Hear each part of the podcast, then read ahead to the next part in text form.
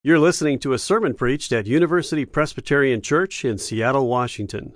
For more information, please visit our website, U P C dot org. Uh, I wonder, is anyone visiting from out of town, Seattle this weekend for the long weekend? Any visitors? A few? Yeah, welcome. Well, I'm J J Kissinger. I'm the senior pastor here.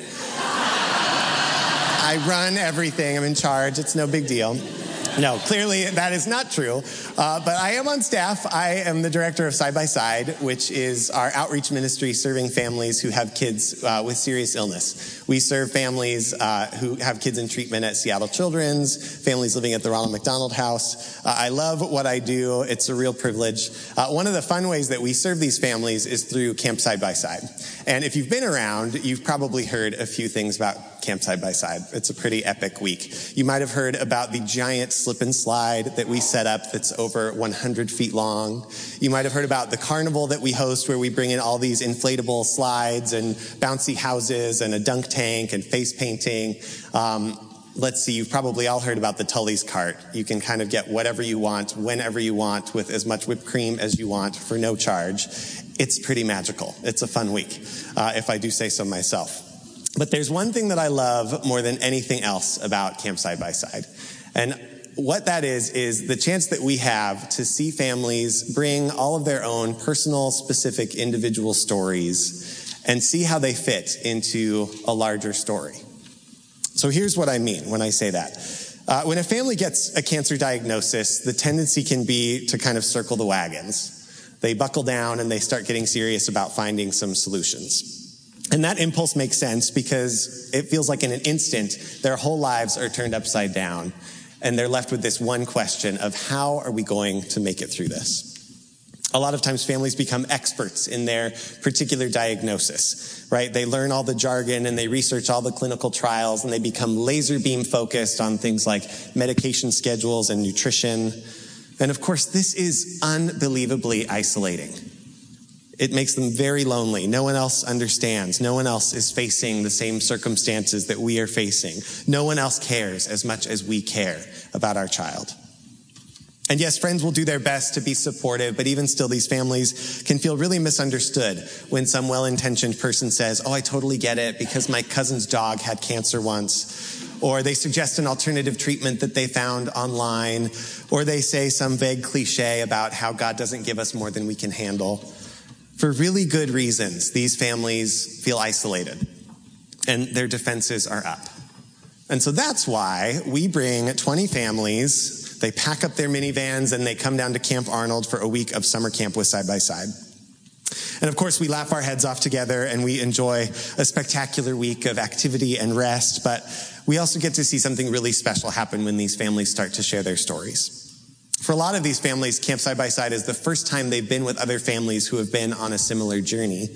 And as they begin to tell their stories, they see other parents nodding with this real, genuine understanding, and it starts to dawn on them, oh my gosh, we're not alone. And of course, none of their stories are identical, but they realize that there is this bigger story that they've been a part of. And as more of these specific and particular stories are shared, that bigger story becomes more and more evident. It's a painful story. It's a story of dreams shattered and hopes lost. It's a story of frustration and agony and fear. It's also a story of discovering unknown strength and courage. It's a story of new hope in the face of darkness. So it's not an easy story. It's not neat and tidy. But at the very least, it's a shared story. And as this happens, you can actually see the defenses go down. You can physically see shoulders relaxing and brows kind of unfurrowing. You can see arms uncrossing. There's this opening up in this sacred space of safety. And at the end of their week, their enemy might not be any less aggressive, but these families leave feeling stronger because they know that they're not alone. The truth is that all of us encounter these wobbly places in life, whether it's sickness, uncertainty, fear, disappointment. Whenever we experience struggles of all shapes and sizes, we have that same bad habit, don't we, of hunkering down, circling the wagons. We isolate, we try to take control, and we just end up feeling exhausted and alone. Today we're finishing our ser- series on the book of Ephesians, and I think that Paul's words today are going to help us locate our particular wobbly places into the context of a much larger narrative. And I think that Paul will help us uh, feel invited into a position of strength and steadiness. For those of you that follow your bulletin closely, you might notice that the title of this sermon has something to do with a shoe. Uh, George comes up with these titles when he's like on sabbatical in the summer. I did not choose to go in the shoe direction. So if you're on the edge of your seat waiting to find the shoe tie-in, let me rest your mind at ease. It's not going to happen. So put that out of your mind. These are the only shoes that if you care to talk about them, they were a birthday present. So yeah, but that's that's all the shoes. Just want to be clear about that. Um, I want to read to you a text from Ephesians six that Ray read just a moment ago. Uh, you can open it back up in your Bible, Ephesians six, starting in verse ten. Finally, be strong in the Lord and in the strength of his power. Put on the full armor of God so that you may be able to stand against the wiles of the devil. For our struggle is not against enemies of blood and flesh, but against the authorities, against the cosmic powers of this present darkness, against the spiritual forces of evil in the heavenly places. Therefore, take up the whole armor of God, so that you may be able to withstand on that evil day, and having done everything, to stand firm. Stand therefore and fasten the belt of truth around your waist, and put on the breastplate of righteousness. As shoes for your feet, put on whatever will make you ready to proclaim the gospel of peace. And with all of these, take the shield of faith, with which you will be able to quench all the flaming arrows of the evil one. Take the helmet of salvation and the sword of the Spirit, which is the word of God. This is the word of the Lord. I appreciated what Janie said last week about the book of Ephesians. She talked about how the first three chapters of this letter are kind of like a summer camp high, right? Paul can't stop gushing about all of the goodness of God in the lives of the Ephesians. He says that they're redeemed and they're forgiven and they're adopted and sealed and seated with Christ in the heavenly places. And if you're an Ephesian, you're like, this is pretty awesome, right? Life is good. But then Paul kind of pumps the brakes with some real talk. He says there will be temptations. There will be complicated relationships that require a whole bunch of work. And as an Ephesian, you go, okay, you know, that's not ideal, but it sounds manageable enough. But then Paul says, oh yeah, there's one more thing. You're going to have to armor up. And the Ephesians say, I'm sorry, what? Do you mean like war? And Paul says, put on the full armor of God so that you can take your stand against the devil's schemes. And they say, the devil? Now, I've heard a lot of families describe what happens when they first hear that word cancer spoken by a doctor. The wind is knocked out of you. Everything goes blurry. It's hard to get your bearings. It's a loaded word. It's an awful word. And I would say that armor is kind of a loaded word too, right? When I hear the word armor, I, am, I immediately think of any battle scene from any war movie that I've ever watched. It brings out all of that, the, the scenes of warfare. It's violent, it's chaotic, it's terrifying. And if that's not enough, Paul doubles down with the loaded words when he talks about how this war is a war against the spiritual forces of evil. And I think anybody who was alive in the eighties, you might remember the horrifying images of demonic warfare described in the book This Present Darkness. Are you with me? That was terrifying. That was worse than any campfire ghost story I've ever heard. And still today, I would say that spiritual warfare, this idea, it's a mystery, it's dark, it feels wild and out of control and hard to define, and it's just not something that we want to deal with. C S. Lewis talks about, we have this bad habit of either wanting to kind of ignore spiritual warfare altogether or kind of get totally obsessed with it and feel like everything that happens has to do with this horrible spiritual warfare. And of course, neither one is a great response, and hot tip, the latter doesn't really win you friends at cocktail parties. But what do we do? I mean, it's a reality, right? And I think Paul is pretty no-nonsense here. He says there is a war, it is spiritual, it is real, and it's time to armor up. And so we say, okay, Paul, you have our attention. I think it's interesting this, that this section follows two chapters of specific instruction for Christian living. Uh, so you might remember in chapters four and five, Paul talks about being unified. He talks about avoiding deceitful schemes and remaining pure. He lists all of these behavioral do's and don'ts. Don't lie, don't steal, watch your mouths, don't be greedy, don't get drunk, submit. It seems to me that all of these specific instructions kind of start to poke at our particular stories and our particular struggles. Seems like we're kind of confronted by all the specific ways that we are blowing it. Paul says, keep the spirit of unity. And I go, oh, shoot. I mean, I've probably leaned more towards the spirit of gossip and divisiveness than working towards unity. But honestly, those people are so wrong-headed in their thinking, how can I be expected to, to deal, right? Paul, Paul says, be kind and compassionate to one another. And I can think of uh, lots of less than kind words that I've spoken to people driving on the highway and even people in my own family. But it's the end of a long day and I've had a lot on my plate and give me a break, right? Paul says, don't get drunk. And listen, I know I had a few drinks the other night, but I don't think I would classify myself as drunk, okay? You see what happens here? When Paul starts poking around at our behavior, we start to get a little bit defensive. And I think it happens to all of us. If we feel threatened in any way by circumstances, by opposing viewpoints, or by scripture even, our first impulse is to throw up our defenses, right? If you spend time with a newborn baby, you'll see this at work. When the mom and the dad are very attentive and close by with a bottle and a clean diaper and trying to take care of all the baby's needs, that baby is typically pretty calm, feeling pretty secure. But if mom or dad goes away and the baby's alone, there's this rising sense of insecurity and powerlessness and vulnerability. And what happens? Tears, right? We've all seen that. We have in us this innate desire for protection. We want stability. This is nothing new. I'm just naming it. If our stability is threatened, we become defensive, right? And we start to build a defense around ourselves. We manufacture a sort of armor that we think will protect us. And I'm telling you, it's not the armor of God that Paul describes. It's actually more of a false armor, an armor of isolation.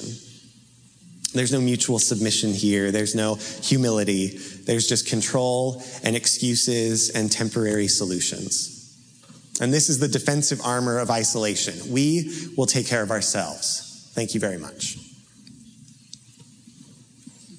It'd be great if life were conflict-free and we could just sort of dance around in the good vibes of chapters one through three of Ephesians, right? But here we are, surrounded by a whole bunch of broken people, facing a whole bunch of broken circumstances. And sometimes the reality is we feel far from the promises of God. Instead of standing strong in the face of challenge, we sort of cower behind this false armor of defensiveness that we've cobbled together. So the question is, what are these wobbly places in your life today? Where are the uncomfortable places where you feel sort of unstable and unprotected? Where do you feel vulnerable? Friends, it's that place of vulnerability. That's where Paul is addressing us today. He invites us away from our obsession with our own particular stories and invites us to reflect on a much larger narrative that's taking place. Just like those families at camp, they're so relieved to hear that they're not alone. Paul wants to encourage us that we are living in a larger story than we realize, and we are not alone. And so now, in a totally unexpected move as a Presbyterian pastor, I would like to make three points. Just something I came up with. Thank you. Uh, the first thing that I think Paul wants us to understand is that we are not alone in the attack against us. We're not alone in the attack against us. Paul recognizes how easily we do become so preoccupied with all of our own circumstances and all of our own challenges. When I wear that armor of isolation, I tell myself no one else could possibly understand what I'm going through. No one else could possibly bear to see me in all of my failings. Nobody knows the trouble I've seen. I'm all alone. But Paul, in his kindness, he does not judge us in our struggle. Paul doesn't point the finger and say, hey, loser, pull yourself together. He, he says, our struggle. Did you catch that in just one word? Paul universalizes all of our unique and individual stories of struggle. And he's not doing it in a way that's kind of diminishing like we sometimes do, where we say, oh my gosh, I totally know how you're feeling about this divorce. I remember breaking up with this girl in high school. Man, that's hard. Totally get it, right? He's not dismissing the realities or the complications of each particular story. He's not comparing or diminishing all of the precious details of each of our circumstances. All he's doing is reminding us that these struggles are part of a much bigger picture. He's saying everything that I've talked about so far, the goodness of life that is offered and all those pitfalls and temptations and challenges that you have to slog through along the way, it's all part of a bigger story, this huge, epic story, this struggle against the forces of evil. Paul has the words of Jesus ringing in his ears. The enemy comes to steal and kill and destroy, but I have come that they may have life and have it to the fullest. And we need to be reminded of this epic story every single day of our lives. Why? Because dangerous things happen when we make this big cosmic struggle into something small. Dangerous things happen when it becomes a struggle between flesh and blood. I'm reminded of when Lisa and I were engaged, our pastor offered us a piece of good advice about conflict. He said, be careful in conflict that you don't make each other the enemy. Because it's easy to sit across the table and say, you didn't fold the laundry, so you're a selfish jerk. You know, just for example. Hypothetically. He said a better way is to imagine yourself sitting on the same side of the table and talking about the issue as an objective thing, kind of a reality that's separate from either person.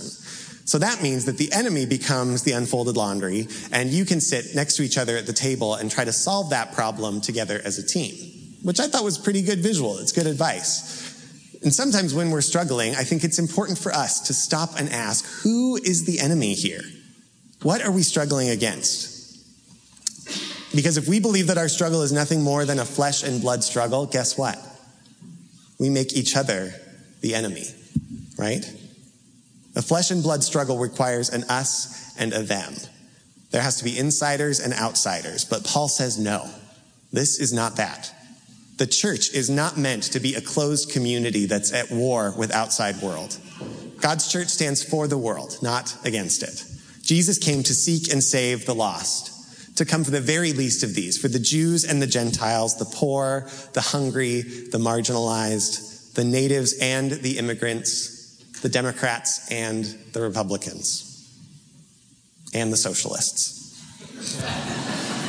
In Jesus, there is no us, there is no them. We are one flesh. We are one body. To, to take this even one step further, if we believe that our struggle is a flesh and blood struggle, we can also make ourselves the enemy. So think about this. When, this, when we struggle with addiction or with shame, when we face physical illness or mental illness or struggle with lust or greed or anger, and those moments when we cannot muster the strength within us to overcome our own bodies, our own minds, our own selves, we imagine ourselves to be our own flesh and blood enemy. And in those moments, we start to see God as far off. We start to see God as this aloof figure, this disappointed father, an angry judge. In our self-loathing, we can even make God our enemy. But Paul says no. As we accuse one another, as we accuse ourselves, Paul reminds us of the accuser, the liar who wants to steal and kill and destroy. The liar who wants to see us falling down with shame, who wants to see us isolated. There's an enemy working against us, against each and every one of us, and against all of us together as God's people, as God's image bearers. And when we acknowledge that all of our particular struggles are rooted in this one really powerful force of evil and opposition, it certainly doesn't make anything better, right? But it, at least we know that we're all on the same side of the fight. At least we know that we're not alone. And even though our enemy attacks relentlessly with terrifying and cruel precision, we know that we're all in this together. And that's where we find strength. We're not alone in the attacks against us. The second thing that Paul wants us to know is that we are not alone in our defense. And here's what I mean. The heart of this metaphor is that the full armor of God is not something that we create on our own. It is something that is given to us as a perfect and complete gift. It's something we receive. And in this war metaphor, we might imagine God as our king who is outfitting his troops to be sent out to, to defend the kingdom. But our story is a bit different because our strong and mighty king has actually gone before us. Our strong and mighty king has gone before us to fight on our behalf. In the life and death and resurrection of Jesus Christ, our King has already won the war against the powers of darkness. And so we're invited simply to stand, to stand in victory dressed in the glorious armor of the kingdom of God. And this has always been the nature of God, to fight on behalf of his people. Do you remember when Moses freed the Israelites from slavery in Egypt, and then he led them out into the desert? We all know this story, right? Pharaoh comes after the Israelites with the full force of his army, and it says every single charity or um, chariot available in Egypt. He did not invite the charities, by the way. And the Israelites are trapped. They have the Red Sea before them. Do you remember what Moses told the people? He said, "Do not be afraid. Stand firm, and you will see the deliverance the Lord will bring you today. The Lord will fight for you. You need only to be still." You need only to be still. You may have noticed that the armor that's given to us is almost completely protective in nature. There's the shield of faith, the helmet of salvation, the breastplate of righteousness, the belt of truth. The only offensive weapon listed is the sword of the Spirit, which is the word of God. And we know, even from this passage, the word of God is the gospel of peace. We need only to be still, to stand in the full confidence and steady assurance that our victory has been won. Not to invade, not to attack, not to destroy, but simply to stand strong in glory, right? This week is Fleet Week in New York City, which is a tradition of the U S Navy, the Marine Corps, and the Coast Guard, where active military ships that have recently been deployed overseas come back to dock in U S harbors for a week. And the festivities start with the parade of ships, all these huge military vessels that enter into New York Harbor with all of their uniformed crew standing on the edge of the dock at attention.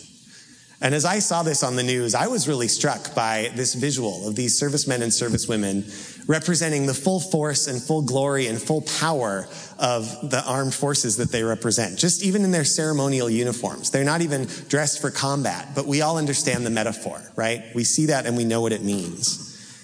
And that reminds us that even for the Roman army, this armor actually had a few different functions. Of course, it was helpful in actual combat, but even off the battlefield, this armor meant something. A Roman soldier in armor was honorable. He was deemed worthy to be part of the fight. He was a hometown favorite. The mere sight of his armor would impress friends and absolutely terrify enemies, right? It signified a soldier's rank. It could also be stolen or um, taken from an enemy as proof of success or domination over them. So when we take up this armor, yes, it protects us, but it also tells people something about God's kingdom, right? It tells us something about our place in God's kingdom. Paul talks about in Romans that we are co-heirs with Christ, that we are included in Christ's family, that we are sons and daughters of God. So in this armor, we stand in the full glory and victory of God who fights on our behalf and reigns with peace and with justice and with righteousness and truth. In this armor, we're no longer isolated, right? We move from that place of defensiveness to a place of defendedness. We move from a place of fear into a place of freedom. God stands with us as our King. We are not alone in our defense. So we know that we are not alone in the attack against us. We are not alone in our defense. The third thing Paul wants us to know is that we are not alone as the defended. It might seem obvious, but I'll say it anyways. Have you ever in your life seen an armed force comprised of only one person? No, of course not. It's an army. It wouldn't make sense for just one person to march off into battle with a body full of armor. When we take up the full armor of God, we take it up together as the entire people of God. And I want you to notice that there's no special army armor set aside for people of particular power or importance. There's certainly not a dumbed-down version of the armor available for teens. There's not a lady-fit set of armor. I want you to know that the clergy don't receive any special armor that's extra shiny and extra protective. And the poor and the marginalized don't receive crappy hand-me-down armor that's full of dents and tears. That's not how it works. We're all given the same glorious tools. We're all given exactly what we need at precisely the moment that we need it. And that means every single one of us has an important part to play in God's kingdom for ourselves and for one another.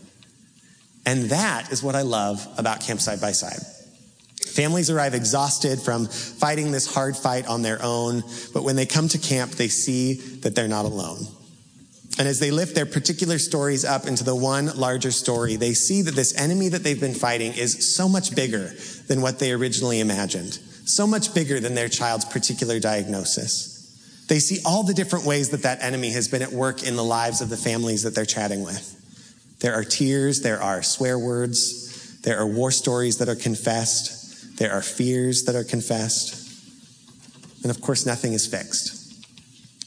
But families are able to look at one another and say, you feel overcome by this too? Maybe we could fight this fight together. Maybe when you feel weak, I could be strong. Maybe when I fall over, you could pick me up. The strength of God's armor is for all of us. We only stand if we stand together. We're not alone in our defendedness.